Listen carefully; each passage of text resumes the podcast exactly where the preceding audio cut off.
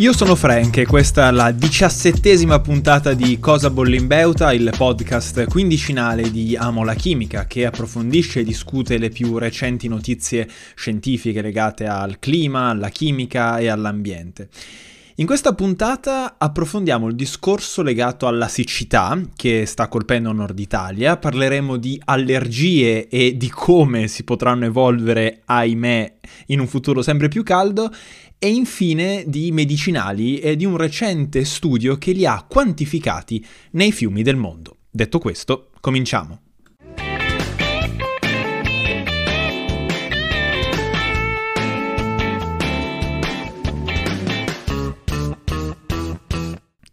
Le foto del Po in secca le abbiamo viste tutti, ciò che invece non si vede più è la pioggia. Non piove più. L'ultima pioggia degna di questo nome risale infatti all'8 dicembre e da quel giorno in avanti ci sono stati soltanto degli eventi sporadici ma non degni di nota. In una mappa eh, pubblicata qualche giorno fa dall'Istituto di ricerca per la protezione idrogeologica del CNR, si vede come in alcune aree del nord-est, tra settembre 2021 e marzo 2022, ci sono stati fino a 500 mm di pioggia in meno rispetto alla media. Per intenderci, in Veneto il quantitativo medio di pioggia annua si aggira intorno ai 1000 mm, quindi è come se sul totale annuale mancasse all'appello metà della pioggia che normalmente ci sarebbe dovuta essere.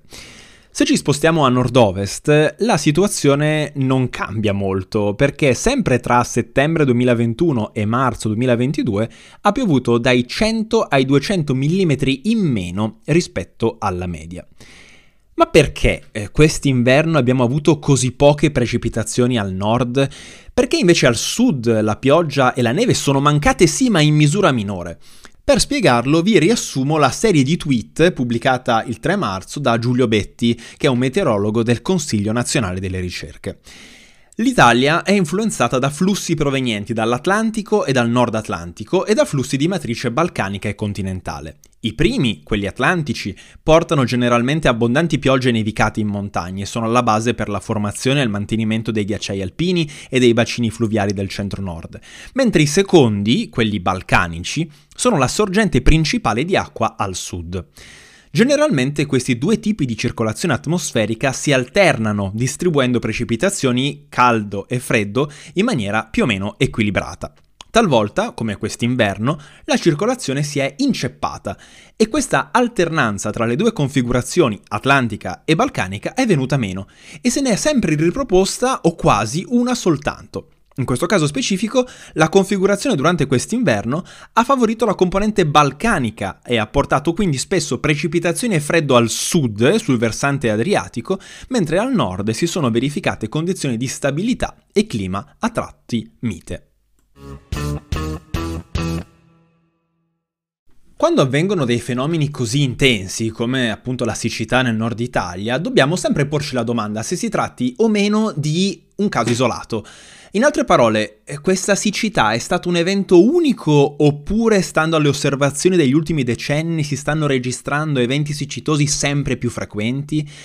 Se guardiamo i dati resi disponibili dall'Agenzia Europea per l'Ambiente e relativi al nostro paese, notiamo come l'Italia, ed in particolar modo il nord-est, sta già registrando da 30 anni a questa parte il maggiore aumento in termini di frequenza di eventi siccitosi in Europa. Quindi, per rispondere alla domanda di prima, no, questo non è un caso isolato, è forse un po' particolare che avvenga in inverno, ma la siccità sta diventando ormai un qualcosa di comune nel nostro paese e appunto in particolare nel nord-est. E il futuro come sarà? Molto dipenderà naturalmente dagli scenari climatici, cioè da quanto riusciremo o meno a contenere le emissioni di gas serra in atmosfera e di conseguenza anche le temperature medie globali. Relativamente al sud Europa, quindi Italia inclusa, il futuro sarà caratterizzato da siccità sempre più frequenti rispetto ad oggi, ma ciò che è importante da considerare è che se riusciremo a contenere l'aumento delle temperature, allora riusciremo anche a contenere l'aumento nella frequenza di questi fenomeni siccitosi. O, detto in altri termini, tanto più caldo farà a livello globale, tanto più spesso dovremo fronteggiare fenomeni di siccità nel nostro paese. Passiamo ora alle conseguenze della siccità. Eh, la mancanza di acqua determina grandi problematiche per l'irrigazione dei campi, provoca un aumento dell'inquinamento dei fiumi perché aumenta la concentrazione di pesticidi e farmaci presenti negli stessi e mette in discussione l'approvvigionamento di acqua potabile per 16 milioni di persone. Infine, eh, una conseguenza che è stata riportata da un articolo pubblicato sul Post è la difficoltà anche nel produrre energia idroelettrica.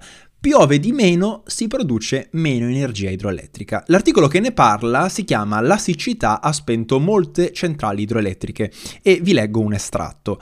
Se nelle prossime settimane non arriveranno piogge abbondanti, sarà a rischio la produzione di una quota di energia fino al prossimo autunno, con conseguenze non trascurabili per il fabbisogno energetico del paese in un periodo in cui i problemi di approvvigionamento sono aggravati dalla guerra in Ucraina. Infatti, e qui riprendo la parola, L'Italia dispone di più di 4.600 centrali idroelettriche con una potenza installata di 21,7 gigawatt, che corrispondono al 40% di tutta la potenza rinnovabile installata nel nostro paese e che nel 2020 ha coperto il 17% del fabbisogno energetico nazionale. Una fetta significativa quindi, che però rischia di essere messa in discussione quest'anno. La mancanza di acqua in alcuni bacini artificiali e nel post del podcast su Instagram trovate le foto del lago di Ceresole Reali in Piemonte che sono davvero allucinanti, ebbene questa mancanza di acqua ha già causato un'interruzione della produzione di energia, oppure ne ha causato una riduzione significativa nella potenza che è stata erogata rispetto a quella massima erogabile. Il livello dei laghi è talmente basso che alcune centrali idroelettriche non riescono a pescare la quantità minima di acqua per far girare le turbine e quegli operatori che sono riusciti a mantenere almeno in parte la produzione temono però che gli effetti della siccità saranno ancora più evidenti nei mesi estivi. A questo punto possiamo chiederci ma che fare? Eh, le risposte eh, sono due e sono sempre le stesse, mitigazione da una parte, adattamento dall'altra. Per mitigazione si intende la necessità di ridurre le emissioni di gas climalteranti in atmosfera, come la CO2, per contenere l'aumento delle temperature medie globali e quindi anche contenere l'aumento nella frequenza delle siccità. Per adattamento invece si intende fare i conti con il cambiamento climatico. E ho sentito un'intervista molto interessante fatta a Luca Brocca, che è un ricercatore CNR eh, dalla radio RBE, che dice le autobotti per portare acqua dove serve sono una soluzione, sì, ma nel breve termine, non sono sostenibili nel lungo periodo, anzi, aggiungo io, sarebbero totalmente inutili. Quello quindi che si deve fare è iniziare a pensare a un cambiamento che sia un cambiamento radicale, che riguardi sia la modifica dei sistemi di irrigazione, rendendoli più efficienti, ma che si spinga anche fino al cambiamento di ciò che coltiviamo, magari prediligendo delle varietà che hanno bisogno di meno acqua o che resistano per periodi più prolungati a periodi periodi appunto di assenza di acqua. Allora, io in questi giorni non so voi, ma sto morendo di allergia, naso che cola, tosse, raffreddore, insomma, dall'ultima puntata che avete ascoltato in cui mi lamentavo di questa cosa, beh, sono ancora lì a avere la mia pila di fazzoletti sulla scrivania. Uno schifo, insomma, in poche parole, uno schifo. E quando mi sono imbattuto nell'articolo che vi sto per leggere, Beh, il mio umore di certo non è migliorato. Vi dico il titolo e poi mi potrete forse capire. Il titolo è Projected Climate Driven Changes in Pollen Emission Season Length and Magnitude over the Continental United States. È vero, eh, questo studio riguarda gli Stati Uniti e riguarda in particolar modo come le emissioni di pollini e la lunghezza della stagione dei pollini cambierà negli Stati Uniti, ma eh, beh, penso che i risultati si possano benissimo estendere, magari con numeri diversi, ma anche al nostro continente. In uno scenario di riscaldamento climatico i fattori eh, da tenere in considerazione quando si parla di pollini sono due. Il primo è la temperatura e il secondo è la concentrazione di CO2. In linea di massima, se la CO2 aumenta per via dell'effetto serra, aumenta anche la temperatura e entrambi hanno degli effetti sulla maggiore quantità di pollini che vengono prodotti dalle piante. Infatti, da un lato abbiamo che l'aumento delle temperature determina un aumento della lunghezza della stagione vegetativa, mentre dall'altro abbiamo che la CO2 agisce come una specie di booster per la crescita delle piante e di conseguenza favorisce una maggiore produzione di pollini. Quindi le piante possono crescere per un periodo più prolungato eh, a causa dell'aumento delle temperature e questa crescita è ulteriormente favorita e accelerata dalle elevate concentrazioni di CO2. Il tutto si traduce nel mio incubo, e cioè l'aumento della concentrazione di pollini emessi dalle piante. Di quanto? Allora, i risultati del lavoro eh, sono stati pubblicati su Nature Communications e ci dimostrano che negli Stati Uniti l'aumento delle temperature eh, medie globali entro la fine del secolo potrebbe portare ad un'emissione di pollini del 40% superiore rispetto ad oggi e ad un'estensione della stagione dei pollini che potrebbe iniziare con 40 giorni di anticipo e protrarsi addirittura per 19 giorni in più. Ovviamente dipende dalla zona, dalla specie eh, di pianta di cui stiamo parlando e da tanti altri parametri. Questi sono dei, un intervallo, diciamo, generale. I risultati di questo studio però si inseriscono in un trend che vede già adesso la stagione dei pollini essere leggermente più lunga rispetto al passato, perché in un altro studio pubblicato invece su PNAS eh, qualche anno fa, nel 2019, i ricercatori avevano evidenziato come la stagione dei pollini nel 2018 era già 20 giorni più lunga rispetto al 1990 in alcune aree del Nord America.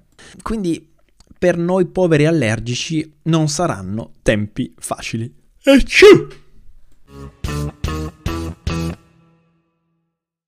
Uno dei modi per capire quante droghe vengono consumate in un determinato posto è analizzare le acque del fiume che passa per quel determinato posto.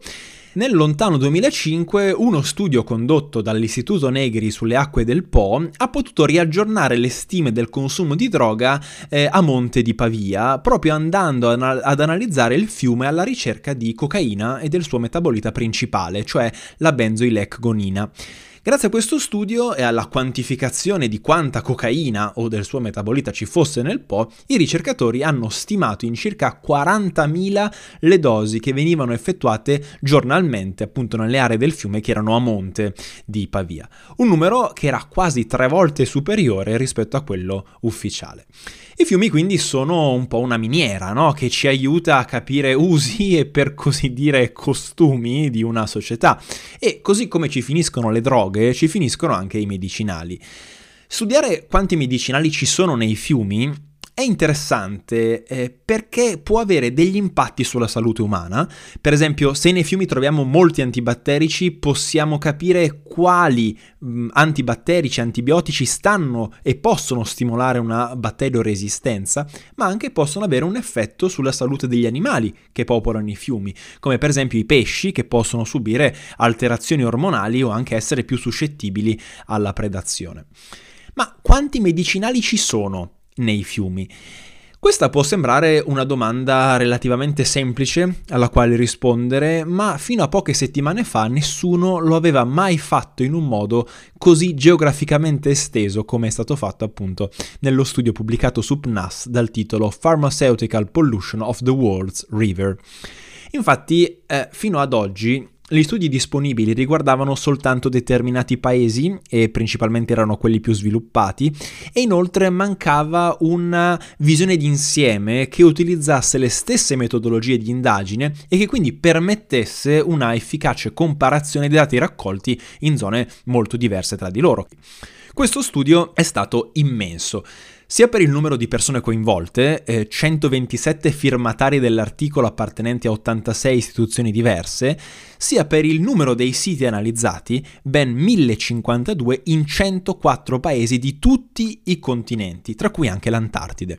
Lo studio ha coinvolto 61 principi attivi che sono quindi stati cercati in questi, eh, proprio questi quattro angoli del pianeta. I risultati hanno evidenziato che i fiumi con le più elevate concentrazioni di principi attivi sono quelli africani e asiatici, in particolare quelli etiopi, tunisini, pakistani e indiani. A livello europeo il fiume più inquinato tra quelli studiati è risultato quello di Madrid, che si è piazzato al quattordicesimo posto, mentre Roma, con il suo Tevere, si è piazzata al 97 posto. Sorprendentemente, un sito antartico, eh, l'isola di Re Giorgio, è risultato più inquinato di alcune delle città più grandi d'Europa come Parigi o la stessa Roma.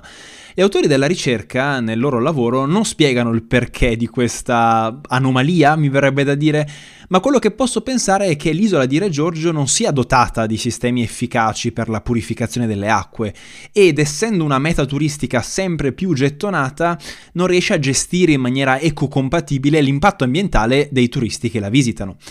E questo espone un ecosistema eh, già fragile come quello polare ad un fattore di stress ulteriore, che ha la potenzialità di far entrare nella catena alimentare degli animali che popolano questa quest'area eh, farmaci e quindi poi con tutti i problemi che questo può comportare.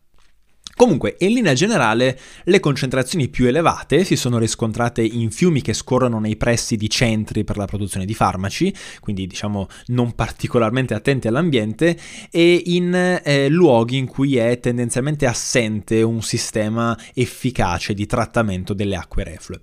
Inoltre, sempre nello studio, è emersa un'interessante relazione tra quella che è la ricchezza di un paese e l'inquinamento dei farmaci nei fiumi. Allora, i paesi più poveri eh, sono quelli che hanno anche i fiumi più puliti e questo è comprensibile perché le popolazioni, essendo povere, non riescono ad avere accesso ai farmaci. Quelli invece che hanno i fiumi più inquinati sono quelli in via di sviluppo, perché hanno da un lato la possibilità di accedere ai farmaci, ma dall'altro non dispongono eh, di quelle infrastrutture necessarie per la eh, gestione delle acque reflue.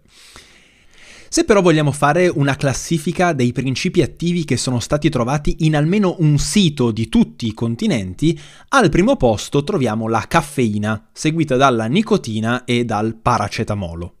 Mentre i tre principi attivi che sono stati trovati nel maggior numero di siti di campionamento sono stati al primo posto le carbamazepine, che sono degli antiepilettici, poi al secondo posto la metformina, che è un farmaco utilizzato per il diabete, e poi al terzo posto di nuovo sempre la caffeina.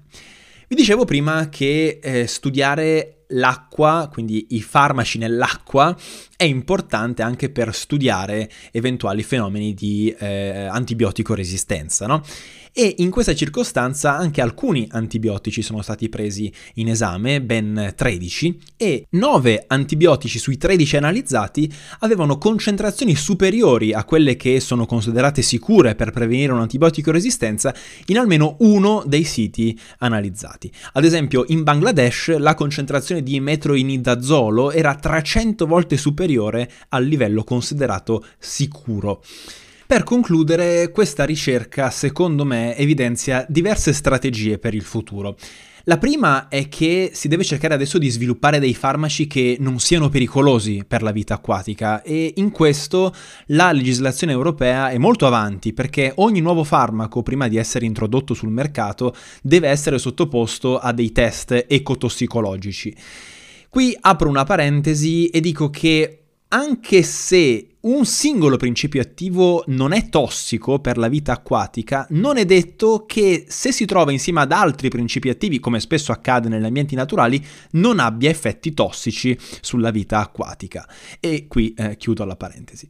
La seconda cosa invece molto importante e forse anche la più urgente è che nei paesi in via di sviluppo è fondamentale introdurre nel più breve tempo possibile dei sistemi di gestione delle acque reflue che siano eh, appunto efficienti e che riducano quanto più possibile la dispersione di farmaci nell'ambiente.